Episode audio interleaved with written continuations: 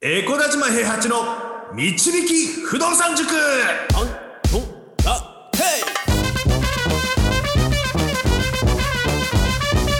この番組は私エコダ島平八と不動産塾の右明かし担当 JJ でお送りします。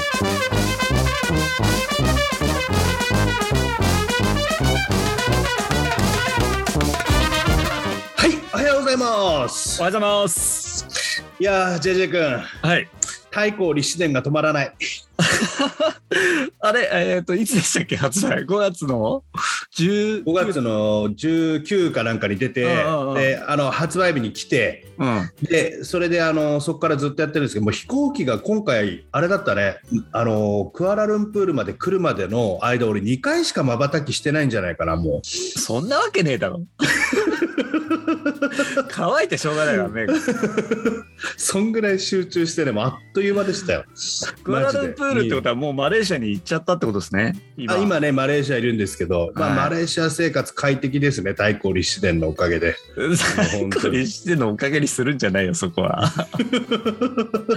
家族がいるからとかあるでしょ。もマジ神ゲーマジ神ゲーですよ。う押してくるな。うん。ちょっとね、あのー残念だったところみたいなのがね改善されたりもしててね。ああそうなんですね。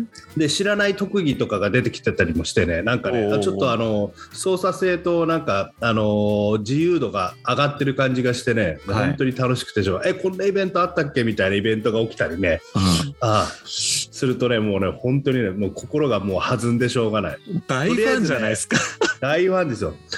とりあえずね、あの、なんて言うんだろう、あの、武将に使えて、はい。使えて、なんかあの、やっちゃうと途中から、あの、家臣の数が増えすぎて、はい。信長様はなんか、あの、50人ぐらいしか家臣がいないのに、俺200人ぐらいいるとかあるのよ。信長様の部下なのに200人ぐらい、あの、あ武将を抱えてると。ああそんな状況になる。あるのよ、はい。そうそうそうそう。でタイミング良ければ上杉謙信と武田信玄両方部下にできますみたいなのもあったりとかする。ああなるほどなるほど。そんな本本来だったら絶対にありえないんだけど、うん。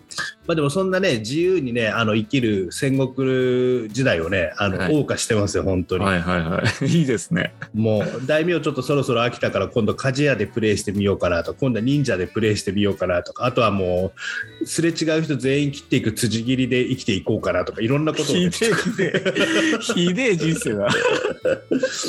もうね辻切りになるともう大変なずっと追っ手がかかってる人生になったりするから安心して寝れないみたいな感じそれはそれで面白そうだけどもうね何やってもよくてねいろんなエンディングが用意されてるのがこのゲームのいいところで。はい。で本当に不動産投資家としてはもう本当に憧れますよ。こういう生き方を何個も。選択肢がたくさんあるっていうのが不動産投資家の生き方ですから。ではそう結果そうなのかわかんないですけど。今あのサラリーマンを辞めたけど何をすればいいかわからないとか。またサラリーマンに戻りたいとかそういう人たちにはちょっと生き方の多様性っていうのをこのゲームで勉強してほしいなって思いますけどねなるほどね太閤立志伝やってればじゃあ、ま、満足できちゃうかもしれないですよ。もう対抗立志伝やってれば基本的には満足なんじゃないかな。何 やってても神ゲーですよ。神ゲー本当にもうこれに関しては。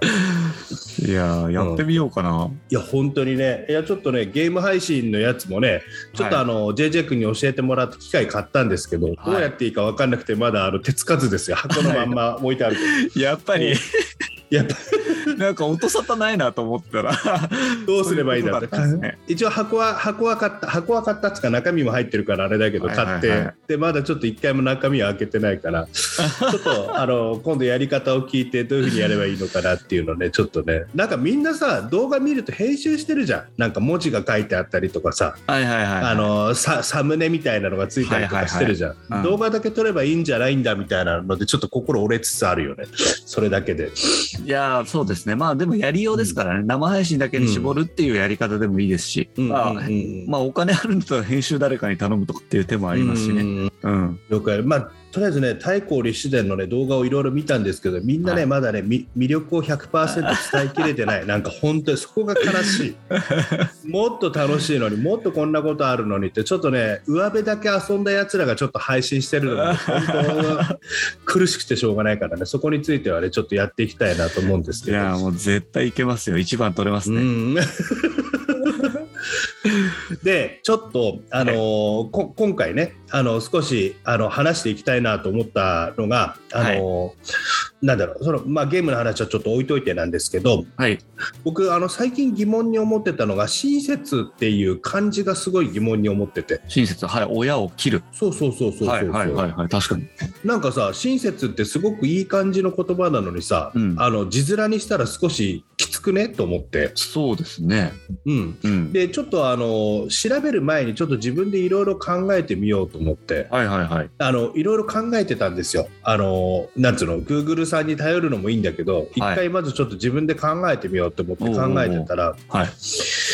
親しさを切るぐらいの、うんなんだろうなあの気持ちで相手に接することかなと思ったのね。あ、なるほど。親ではなく親しいっていう親読みしいとして親しい、はいはいはい。うん。そしたらそうそうもうなんかでもしっくりこないなと思ってで、うん Google さん見たんだけど結局でも切に願うとか一生懸命みたいな意味出してね切の方ああ、切るなるほどね。切るではなく。うん、あとは未銭を切るとか、うんあのなんだそそういう風な方の意味で、うん。で親しいは親しいなんだけどでもそれでもしっくりこないんですよなんか、うんうんうん。うん。漢字付きとしてはね。はい。なんか。でなんでこんなことになったのかなって思ったんだけど、うん。親切ってあの基本的にさあの人によっては余計なものだったりするじゃんはいはいはい。うん。わかる？なんとなくわかりますわかります。で親って余計なことをしがちじゃない？子供に対してああ、はいはいはい。わかわかるかな？なんかあのここまで手出さなくてもいいのになって思いながらも子供に手出しちゃったりとかさ、うんうんうん。いやいやここは自分でやらせる方がいいのかな？いやでもちょっと手出しちゃううーっと思いながらもさ余計なことをちょっとしがちじゃない？はいはいはい。そういう風な気持ちだったとしたらなんとなくしっくりくるなって思ったんですけどうん。はでねその親切っていうのを、あのーずっとそれを考えてるうちにそうのん。不動産投資家にとっての親切余計な親切っていう感じが思い浮かんじゃってそれがどうしても発表したくてしょうがなくなっちゃって。い。不動産投資家になりたい人にとって一番の敵って誰だと思います、反対する人。そうだね。で、はい。その反対する人っていうのがすごいねいきなり正解出たね。しかしね。びっくりしたあ、ごめん今なさい。ちょっと、あの、最うん。近芸人根性がなくなっちゃったんで、ボケるの忘れてましいいいいいやでもあの反対する人が一番ダメなんだけどその反対する人でもた。はい。そのややってなくて反対する人がダメだと思ってるんです僕はやったことなくて、うん。不動産投資やったことなくてイメージで、はいなんとなく嫌で反対する人っていうのがいてうん。それも余計なことじゃないですか。うん。はいはい。それも。親切親切っちゃ親切じゃないですか。言う方は親切だと思ってるかもしれないですよね。そうそうそうそううんでもね俺にとったらその親切っていうのはここあの言葉が違ってうん。心を折るって書いて親切なんですよ。なるほど。はいはいはい。うん、おられまそうすね。いうそうそうそう心を折る人っていうのがいてはい。でその心を折る人たちのせいであのできなくなっちゃう人っていうのはあのすごく残念だなと思うんだけどうん。でもその心折られちゃう人たちの方にも実は問題があってうん。きっとこの人なら何をやっても大丈夫だっていう安心感がないから絶対にそれ反対されてるのうよ、んうんうん。なるほどね。ちゃんと考えたのかよと。そうそうそうそううんなんか中途半端な気持ちで言ってないとかはいはいはい。ちゃんと勉強されたんですかっていうふうに相手に思わせてる何かがあるからこそやっぱりあのそういうふうに心折られる言葉っていうのを投げかけられるんじゃないかなと思うんですけど。うんうんうんはい。あるかな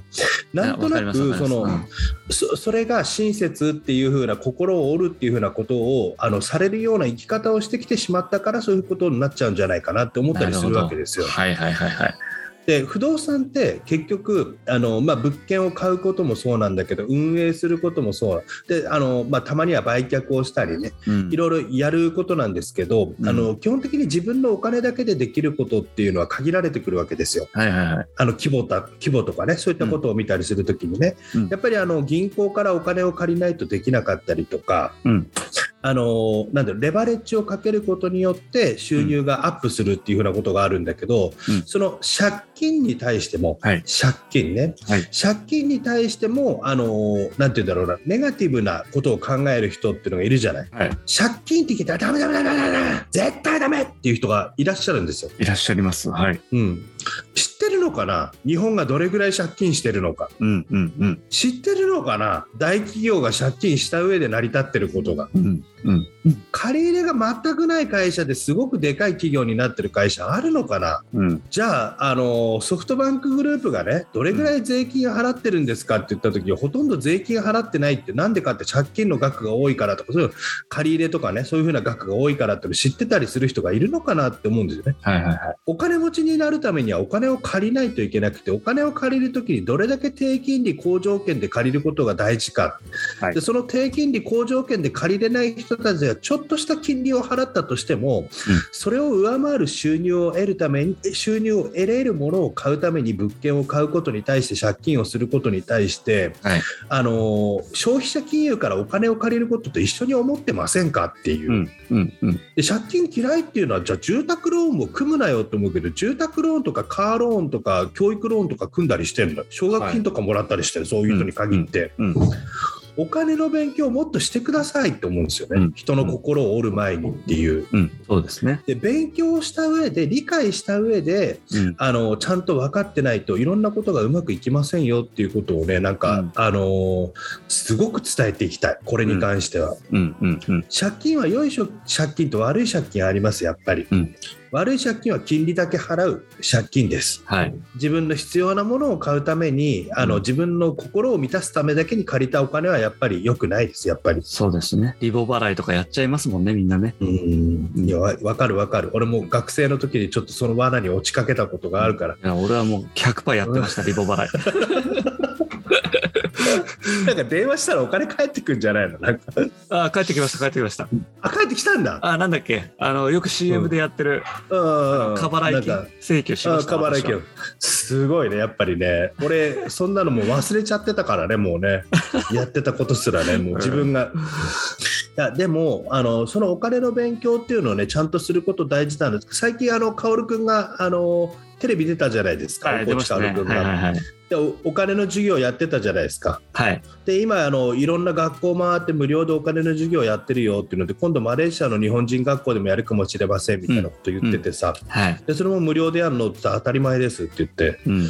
そのだ無料でやらないと呼んでもらえないじゃないですかってお金がかかるってなったら。はいはいはい。で本当はお金の授業だからねやっぱりお金取った方がいいと僕は思うんですよ、はいはいきっとね。うん。でもそういうことじゃなくて子どもたちにあのお金のあの危険性と大事さについて伝えたいっていう彼の行動原理と行動するための意欲っていうのはめちゃくちゃすごいなって思いますよ。うん。嫌だもん絶対そんなの。自腹切って海外まで行って授業するとかさ。ふざけんなって思うそんなの、うん。うん。まあ、でもそのなんて言うんだろうな。お金に対してネガティブにならないようにするために子供のうちからいろいろやることってのはすごく大事だなと思ってて。はい。でこれってあの本当にいろんなことに通ずることだと思ってるんですよ、はい。ちょっとお金の話するのってはしたないみたいな雰囲気があったりするけどうん。ではしたないっていう人に限ってお金の問題抱えてんだよねうん。そうですよね。うん親戚がお金かあの貸してくださいって言ってきたとかいうのをなんかあのなんつうの暗闇で処理しようとしたりとかはいはいはいはい。バレないように分かった分かったとか言ってもうこれ以上はやめろよとか言ったりしてるけど、うんそういうことじゃないんだよねそうそういうふうなお金を借りに来たりする前に何とかするような知識を持ってればうん。お金ってあの借り方によっては増えるから。うんうん。やっぱりあの JJ 君とか僕とかもやっぱり1億以上の借金抱えてるわけじゃないですか。はい。じゃあ1億以上の借金抱えてるから返済に追われてますか？っつったらすげえ安定して返済しながら再起を得てるからねやっぱり、うんうんうん。そうですね。うん、あの借金嫌な人の人たちに本当に伝えたいよね、うん。多分無理めの住宅ローン8000万ぐらいね夫婦共有で組んでね、うん。毎月ねあの20万30万っていう風なお金を払ったりとかしててみたいな感じの人たちに比べてどっちが幸せですかっていう風な話をね、うん。本当にねしていきたいと思います、綺麗なお家に住めて幸せだと思いますようん。あー35年ローン40近くから組んでね、うん80ぐらいまで払わなきゃいけないみたいなねそんな時にじゃああなたはいつまで働くつもりでいつまでこのお金を払うつもりでいるんですかって繰り上げ返済するとか言ってるけどうん途中で子供が増えたり親の介護の問題入ってきたらどうすんだとかねうんうんうん。そっちの方が心が折られるんですよやっぱり。うんうん。あのね、僕はね本当に、あのー口を大にして言いたい本当に。対抗立志伝をやって お金の勉強してくださいと本当に。最後そこ？え、お金の勉強もできるんですか？対抗利子。できるんですよ、もう本当にね、いろいろなところを、ザっていうところを回って、あの各地のとあの特産品を買って、うん。安いところで買って、高いところで売るみたいなので、お金を稼いで、ああ、前言ってましたね。そうそう、お金がないと何にもできないゲームだから、基本的には。すごいゲームですね。じゃあお金のことも学べるし、リーダーシップも学べるしね。なんかコミュニケーションも学べそうだし。そういつ誰を裏切るかとかいうのも学べたりする 怖え怖え。あとみ道歩いてる人を切り捨ててもいいいなやばいやばい。切り捨てるといろんな人から追っかけられる人生になるから大変だとかね ちゃんとできてんな、そういうのは。ちゃんとできてるのよなんかねリスクがリスクがあるんですよ必ずいろんなものにはね。うんいやー、そうですよね。でも、じゅあのー、カオル君がやってることは本当に崇高なことですね。うん、いや本当にね、うんすごい。イメージ変えていかないといけないじゃないですか。なんかお金が汚いってイメージはもう、多分お金を持てなかった方々がうんのただの妬みがこう広がってそういうイメージになっちゃってると思うんですよ。あとお金を持ってる人たちが昔は意地汚かったんだろうね意地悪だったねああまあそういうのもあるんでしょうね。うんだそういうふうにあのされた人たちっていうのの恨みつらみがやっぱりそうなってお金なんてなくたってなーっていう人たちの声が大きくなっちゃったっていうだけの話だと思うんですよ。ああそうですね。あった方がいいしだって。あった方がいいし実際どうですか？40年生きていてお金持ってる人の方がすごく素敵じゃないですか？人として。うんお金持ってて使い方が綺麗な人は素敵ね。ああそうですね。まあ確かにそれはそうですね。お金持ってて主戦度みたいになっちゃってる人はやっぱり素敵ではない。ちょっと中にはいますからねそういう方は。うん。うん。うん、それはなんかあの知識を共有できない人だ、カオル君がいろんな人にお金の知識を共有したいって無料でもやりますよって言って、すすごい素晴らしいよね、素晴らしいだけどめちゃくちゃ本当素晴らしい。尊敬できる。うん。でも例えば自分だけに知識貯めて、俺は知ってるぜって誰にも教えないっていう人がいたとしたら、それは知識の溜め込みじゃないですか、主戦,、主戦地っていうのかな、はいはい。主じゃあ主主治度か、主治度か、守る知識の奴隷で、うんそそういうことじゃないんですよね。うんだからあの自分の持ってるものをいろんな人に振りまきながらっていうと変かもしれないけど、はいある程度のことは還元しながら周りの人たちを幸せにできる生き方とか周りの人たちと一緒に幸せになっていく生き方とかがあのできるっていうのは素晴らしいことだと思いますね、うん本当に。素晴らしいですね。うんまあまはいあそんな感じですね。とりあえず太鼓立伝やってくださいってことです、本当にわかりまし。た。皆さん買いましょう。大根利子で。はいやってるうちにね、不動産の買い方がわかるかもしれないし。そうね、そうね、安く買って高く売るのが基本ですからね。それでお金を稼ぐってことですから、本当に。ちょっと学んでいきましょう。大根利子で。うん、はい。はい。はい。では、面白いと思った方はフォローお願いします。あとコメント、トレーターといいね、どんどん送ってください。よろしくお願いいたします。はい。では、塾長今日もありがとうございました。はい、ありがとうございました。不動産は富を導く算数だこの番組はエコーダ島平八と JJ がお送りしました。